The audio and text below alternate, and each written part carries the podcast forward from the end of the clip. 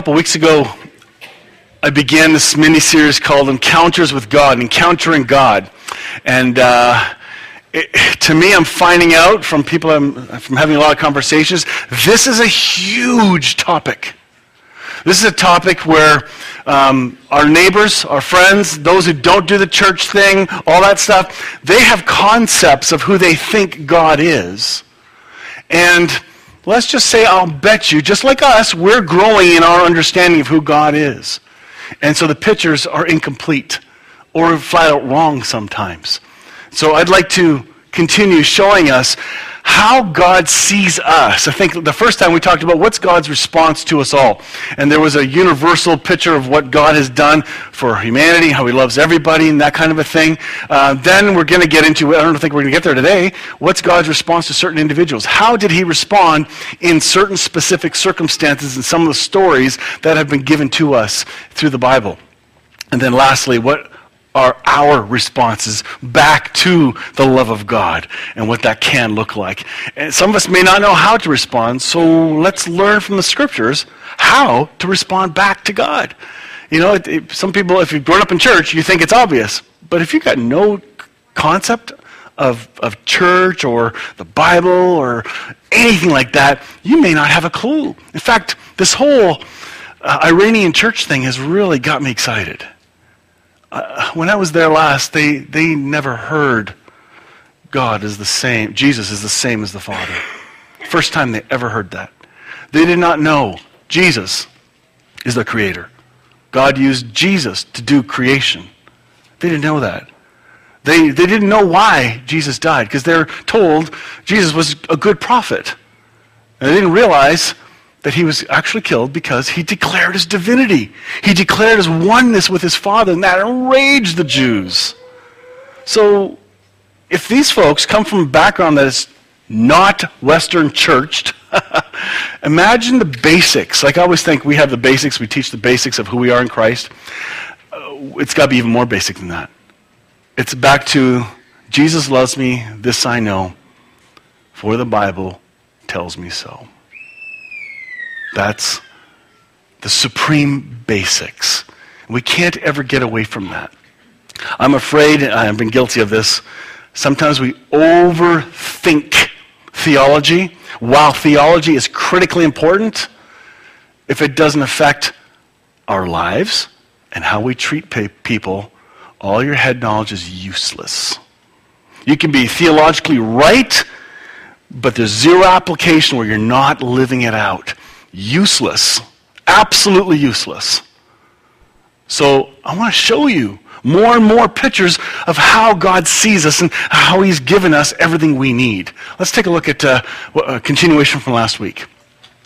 To those who need love. Remember last week we ended off with for those who are in grief and need help and care. We talked about tears and, and how he even records our tears and, and stores them up in a bottle as in, in one of the poetic uh, stories in, in Psalms.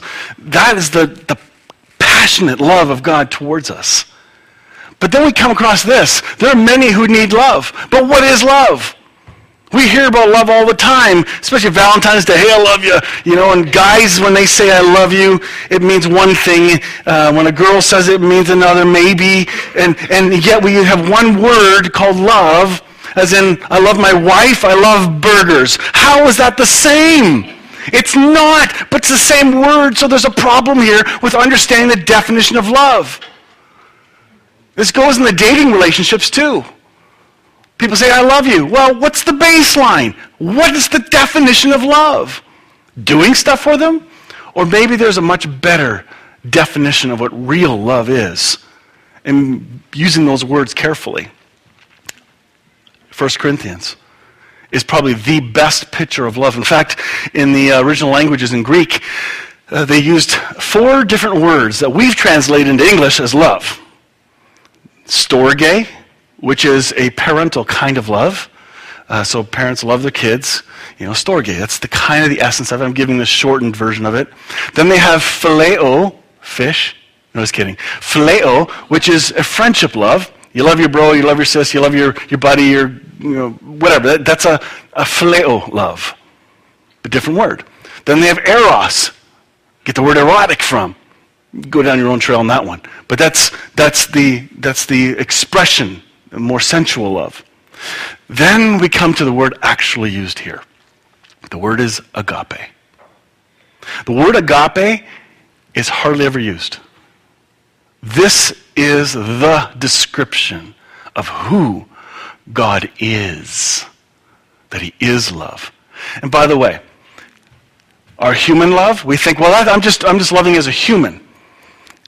All love finds its source in the divine, in the Creator. If you have the capacity to love, it is because you were created that way. You didn't come up with it on your own. You may be living out a distorted definition of love, but the true baseline love, that's God's love that He's given you, giving you the capacity to love others. Let's take a look at 1 Corinthians 13 because this is what love is to look like. So if you say, yeah, we love each other, well, okay, let's look at this.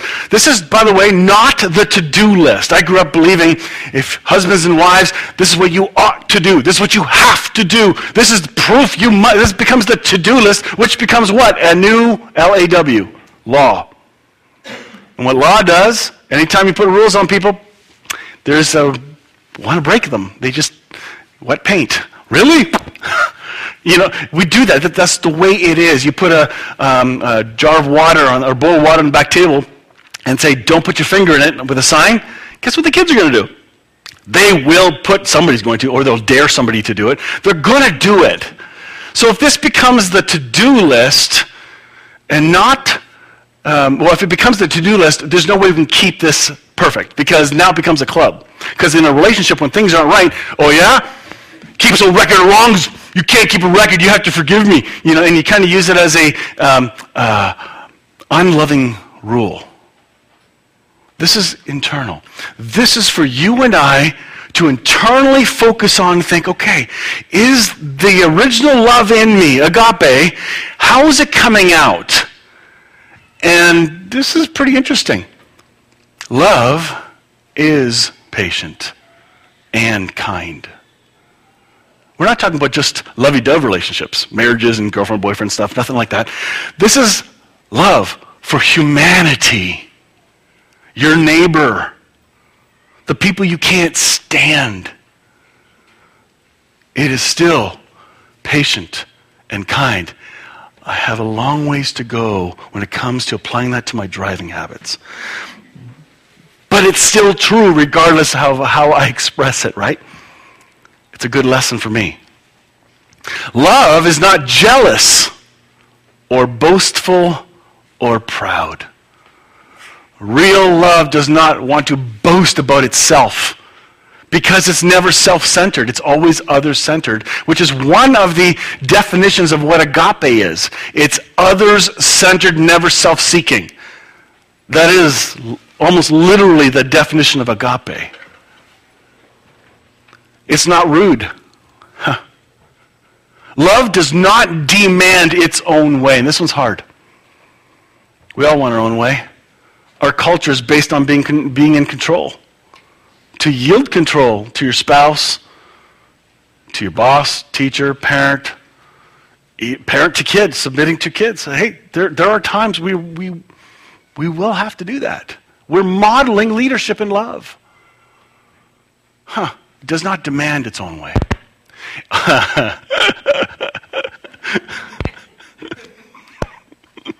oh, love's not irritable. I know a lot of people are very irritable. And the irritability has a source. There's something else going on there. So be careful in misjudging somebody who is irritable. There's a reason for it. Always is.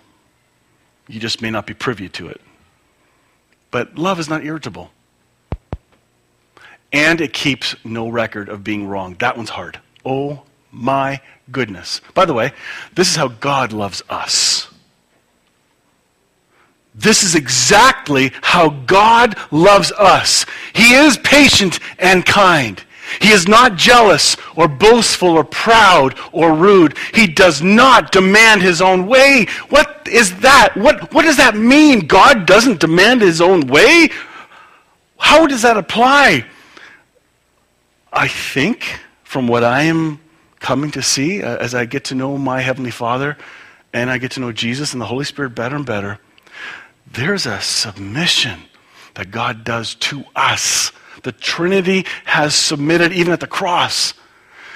Using who we are, how He's one, created us, made us one with Him, He doesn't demand His own way. He guides and directs us. He's gentle. He's not leading with a heavy hammer, but rather a guiding shepherd, leading, directing. It's not about the tyrant. And it keeps no record of when of being wronged. This one's hard. Just because you may not forget a wrong to you does not mean this is not possible.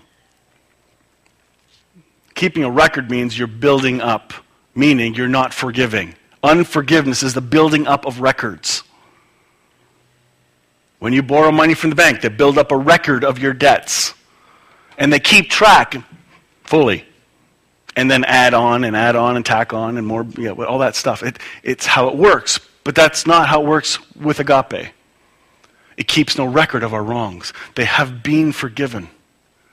That's huge. Your Heavenly Father is not keeping a record of your wrongs. You may be, and then beating yourself up with false guilt. But that's not agape. This is not your Heavenly Father doing that. It does not rejoice about injustice, but rejoices whenever the truth wins out. That's really going to help in our political culture today, isn't it? Oh, got what he got coming for him. Oh, and we make fun of uh, uh, people that have fallen, and ah, serves them right is the common term. And you begin to pick on people that have fallen. Mm-mm. Agape does not rejoice about injustice but rejoices whenever the truth wins out. When true justice comes in. And we are not talking about our legal justice system, which is based on a Roman system, a Greco Roman system, which is about payback. That's the justice of our land. If you're a cop or you're a lawyer or you're, in the court system, that's the system. Don't use that as your definition of biblical justice because it is incorrect. A Hebrew biblical description of biblical justice is not payback, but it's putting back to the way it should be. Restoration. That's more beautiful. That's more agape, actually. Love never gives up do you know what this says? God, your Heavenly Father, will never give up on you. An absolute impossibility. Even when you think he's distant, or if he feels distant from you, never gives up. Never loses faith, is always hopeful, and endures through every circumstance. Are you in a tough circumstance right now? Do you know somebody who is? His love is with you right now in it, whether you feel it or not. But I tell you, the more you begin to believe it, your antenna of God, where's God then? The antenna goes up, and you suddenly, oh, there it is. Oh, I see it. I never saw it before. The awareness of God being with you and enduring through every circumstance. No matter how dark, no matter how painful, He'll never abandon us. He walks through the pain with us, holding you up, being your support. My goodness, He might even use others to become part of that healing process. When you're in despair, not knowing what to do, and somebody says, Here, what about this? Can I help with this? Or can I offer you this? That's God in human form, loving and walking through it with you, not abandoning you. I love that. prophecy and speaking in unknown languages and special knowledge will become useless, but love will last forever. Some people don't want to read that verse. but all the spiritual disciplines and all those things, they will become useless. But agape lasts forever because God lasts forever, and you have been made one with agape. That's pretty cool. Let's read this from the Passion Translation because now you kind of know what this verse is. I want you to hear it from another translation to see how this one hits your heart. Love is large and incredibly patient. Love is gentle and consistently kind to all. It refuses to be jealous when blessings come to someone else. Love does not brag about one's achievements, nor inflate its own importance. Love does not traffic in shame and disrespect, nor selfishly seeks its own honor. Love is not easily irritated or quick to take offense. Love joyfully celebrates honesty and finds no delight in what is wrong. Love is a safe place of shelter for it never stops believing the best for others. Love never takes failure as defeat, for it never gives up. Love never stops loving. It extends beyond the gift of prophecy, which will eventually fade away. It's more enduring than tongues, which will one day fall silent. Love remains long after words of knowledge are forgotten. How's that for a translation? If you grew up in one translation, all you read is one, you gotta spread your wings a bit. Read outside of just one. God is still revealing things to people today. There isn't just one lens to see. After all, 45,000 denominations can't all be wrong. Each one says, We're the right church. We're the real church. We're the only church. Wait a minute. Love. It's not about division, it's about unity. Uni- not necessarily unity in similar thinking, but in unity of agape, the love of God. Because we are going to disagree on stuff. We're going to see things from different perspectives. But this, that was pretty clear. This affects every single day of our lives if we let it. You can leave here today and oh, that was nice and just go on your merry way and it affects nothing. That's fine. But you won't benefit from the blessing of that being lived out. But if you focus on this and meditate on this and think about this and ponder this, read it over and over and over again for try it for a couple weeks. Just just think through each of the words. What does it mean? Imagine what will happen to your mind and your actions and your outlook to those around you. It's a healthy practice. What's the most frequent piece of information you pop into your mind every day? Constantly. Is it the news? Is it Facebook? Is it the radio? What is the, the most frequent piece of info coming at you all day? If it's negative, constantly negative, guess what? It is affecting you. Meditate on this and change your mind. First of all, of how God sees you, because He's just laid it out in a love letter to you. God has given you His love. We talk about Father's Day and gifts and Mother's Day gifts and all that stuff. We do the gift thing, and sometimes I think it's really overkill. Let's just show respect and appreciation. That's nice. But your Father in heaven actually set the tone. He's already blessed you, given you gifts. Are you aware of them? Do you know you have been blessed already?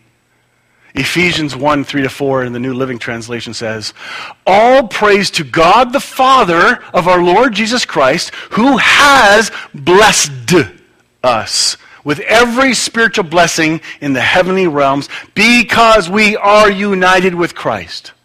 Even before he made the world, ooh, wait, what? I can't say that. it does. Even before he made the world, God loved us and chose us in Christ to be holy and without fault in his eyes.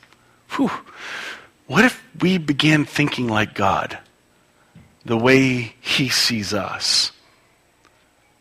I think we're going to start seeing a lot less self hate. One of the big, I saw a, a, quote from Bill Murray on Facebook that I thought was powerful. I think Terry Clare put it up, yeah. Something to do with um, Facebook is hurting our relationships more and more because it's being used as a tool to compare. Compare yourself with others when that's not what life is all about. I forgot the quote, but it's a wake up call. How about compare? If you're going to do that, why don't you go to the real source, not fake news? Why don't you go to the real source, your God who made you and loves you, see how he sees you, and start believing that. It'll affect your health. It'll affect your circumstances. It'll affect your attitude. It'll affect all of your relationships, all of them. Hmm. Has blessed us. That's past tense. That's done. It's ongoing, now finished. Let's read it from another translation.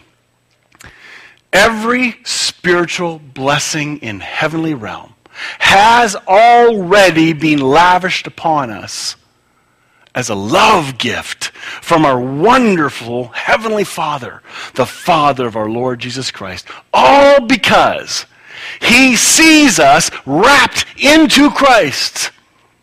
This is why we celebrate Him with all our hearts. If your perception of human love is what you're defining your love as, and yet God has defined His definition of love, go with His. You may have a distorted perspective, but the baseline is Christ. After all, He gave you everything you need. It's there. You have the capacity. And He chose us to be His very own, joining us to Himself even before He laid the foundation of the universe. Because of His great love, He ordained us or marked us with His love, set us apart, predestined us so that we would be seen as holy in his eyes with an unstained innocence. How crazy would it be for you to see yourself with an unstained innocence before God right now? If you don't see it, it's because you've chosen to believe something that's not true. I suggest you go for the truth instead. Renew your mind. Replace those thoughts. Start to see how God sees you. I promise, as you begin to believe what He says about us, you'll begin to live like what you believe. Because right now, if you feel yourself as shameful, no good, incomplete, can't do anything right, you will believe it and you will live out the very thing you believe. Don't live out something that's not true. Live out who you really are. Trust His Word, your Creator. When something goes wrong with your car, uh, especially if a dash thing comes up and you wonder, what's that? I've never seen that one before. Oh, it's not important. That's what some guys will do. But I'm just kidding. But what do you do? First thing, what's the first thing you try to do if you can? What's a rational thing? Okay, what's a rational thing to do? Anybody know? Oh, please, come on get it serviced, or you look it up. You look up in the man. They used to have manuals, and you look up what are the. It shows you the lights. Oh, that's what it's for. You look up what the instruction manual that was given by the creator of the vehicle, and it tells you what the needs of the vehicle are and what these signals mean, because that's the way it was created. You have been created wonderfully. You are Christ's creation. You are beautiful. amazing, delightful to God, regardless of your behavior. Promise, if you're concerned about your behavior, it will change once you start to see what I'm showing you. You start to believe it. I'm not making this stuff up. This is not positive talk, it's truth talk, which happens to be positive. Need wisdom? You've already got it. He has showered his kindness on us along with all wisdom and understanding. Now, I try to you know, tap into some of that once in a while. I don't always get it right. Sometimes it takes somebody else speaking into me who can see the wisdom faster than me. You know, that's kind of what marriage is, right? anyway, um, it's kind of how it works. God has given us all wisdom. You can trust because Christ lives in you and He's the source of all wisdom, He's given Himself to you, therefore you have it all. You lack nothing. You don't even have to pray, God, give me more wisdom. How about pray, clarify the wisdom in me? Give me the insight. Because then you're praying an affirming truth prayer saying, It is already in me. Show me. When we pray, Give me, give me to God, we're saying, you didn't give me enough. I lack. What's the problem with that? You lack nothing. You may think you do, but you lack nothing. I pray for you constantly, asking God, the glorious Father of our Lord Jesus Christ, to give you, I love this, spiritual wisdom and insight so that you might grow in your knowledge of God. This means we will continue to grow. None of us have arrived at the full knowledge of God. There's constant growing, shaping, shifting, deleting of stuff that's not true that we thought it might have been, and, and the correct truth comes in. And it, God's so gentle with us that way. He's so kind, patient with us. He's not going to shove himself on us, but he's going to reveal himself. And as our hunger grows, which he gives us, we'll be responding to that. I pray that your hearts will be flooded with light so that you can understand the confident hope he has given to those he called, his holy people, who are his rich and glorious inheritance. He's given you this wisdom. He gives us life, the very life you have. It's a gift. Talk about a Father's Day gift. This is awesome. Even that even though we were dead because of our sins, he gave us life when he raised Christ from the dead. It's only by God's grace that you have been saved. While we were dead, he gave us life. It had nothing to do with it. Just like you had nothing to do with your birth. You're um, a result. No say in the matter at all. You were given life. You've been given life. Even when we were dead in our transgressions, He made us alive. Together with Christ, by grace, you have been saved. That's a big Father's Day gift. He gives you a new identity. Ephesians 2:10 for we are God's masterpiece. He has created us anew in Christ Jesus so we can do the good things he planned for us long ago. It doesn't say you're a piece of work. It says you're a masterpiece. I promise there are people who think they're a piece of work. And so ingrained. They may have been told that for a long time from people who are hurting themselves, as in they're hurting people, struggling with their own stuff, but out spews hate. We hear it, and then we believe it. And yet the source of the lie is from somebody also delusioned with an incomplete picture. The people who are speaking negatively into your life, reject the lie. Those who are saying hurtful things and acting as if you are a nothing my brother used to tell me that. He called me a nothing for most of my life. You are a nothing. Imagine what that does to your head for years and years and years. And everything else is proven because I couldn't do anything right. Those life messages affect us, but they do not define who we are. They just define how we function while listening and believing something that is untrue. It's time to change the station. And it's time for us to be careful with our words and what we say to one another, especially to our children. Every word matters.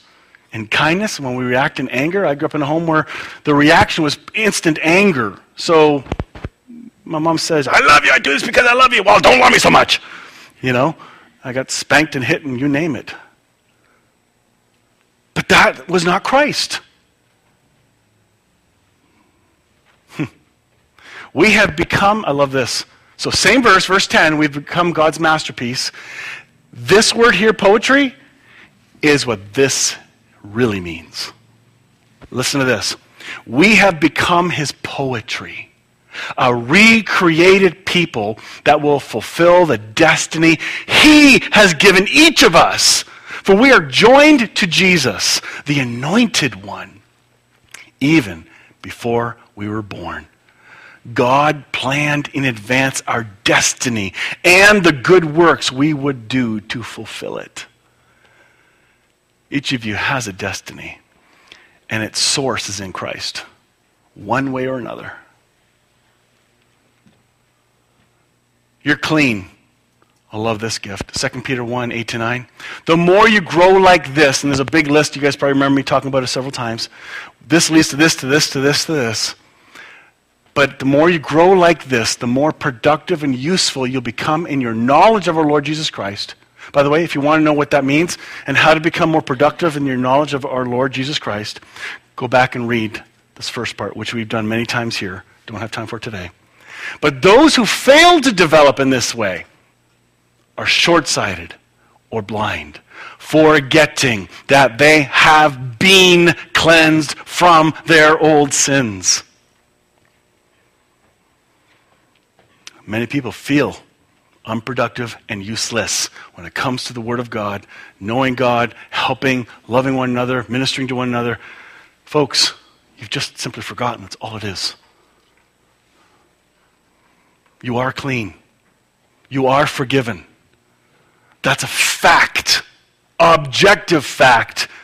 But if you don't believe it, subjectively, you could feel you're not forgiven. That doesn't change the truth. I think that's it. Yep. Yeah, we'll come back to that. Galatians 2.20 is really cool. How your father sees you, your heavenly father, even if your earthly father was terrible or incomplete or not getting it right, or your earthly mother, irrelevant. You still have a heavenly parent who is perfect. That's where you go for your picture of how to love. I know people who've been raised in horrific homes, and they're amazing parents. They've discovered the love of God as the source, not the pattern that's been displayed for them growing up. Your past is not who you are, it's where you've come from. You choose today to still write your future. You still can. It's not over, it's not too late. Will you please believe what God says about you? If you got a negative radio station going on inside, ask God to turn it down or off and to, to reveal to you how crazy He really is about you. And you may have to relish in that for a year or two or more before you truly believe it. That's what this church is about. To keep reminding, keep focused on that. So people can cultivate and replace the long history of false beliefs and replace it with a good one. That's my prayer for all of you. Will you please bow your heads in a word of prayer with me? Heavenly Father, thank you that you loved us so much. And thanks for saying it so many times in the scriptures. For getting somebody to write it down so we could have it recorded in written form and believe it today. I pray that your Holy Spirit, who holds us together, will remind us, especially in those dark moments of despair, depression, fear, toxic relationships, that you be the one who reveals your gentleness in us and gives us hope and peace inside, regardless if our circumstances are terrible. be our hope, be our light, our life. And thank you that you love us. I pray this in Jesus' name. Amen.